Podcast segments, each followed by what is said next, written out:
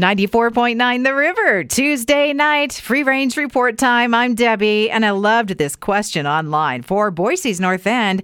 Does anyone know why the area of 22nd and Lemp smells like laundry detergent? Answers. Yeah, somebody must be doing laundry, a lot of it. Small earthquakes near Stanley and Island Park over the past 24 hours, all of those under 3.0.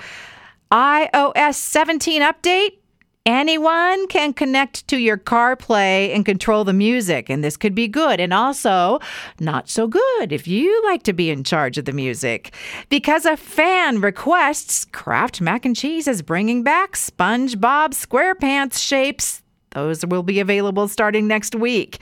New healthy eating guidelines for toddlers. I clicked on that because I remember that time and also that you really don't get to decide what they like and don't like because there was one week that all my daughter ate was goldfish crackers.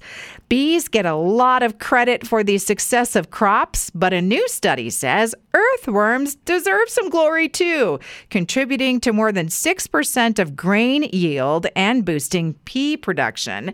It's the magic they do for the soil. And on Facebook Marketplace, used church pews are only 35 bucks each. Vintage Doritos in a can $100. A Kermit the Frog rotary phone is 90 bucks. Lots of boom boxes because those are vintage cool right now. And sriracha hot sauce must still be scarce because I see people selling it anywhere from 15 to 20 bucks a bottle.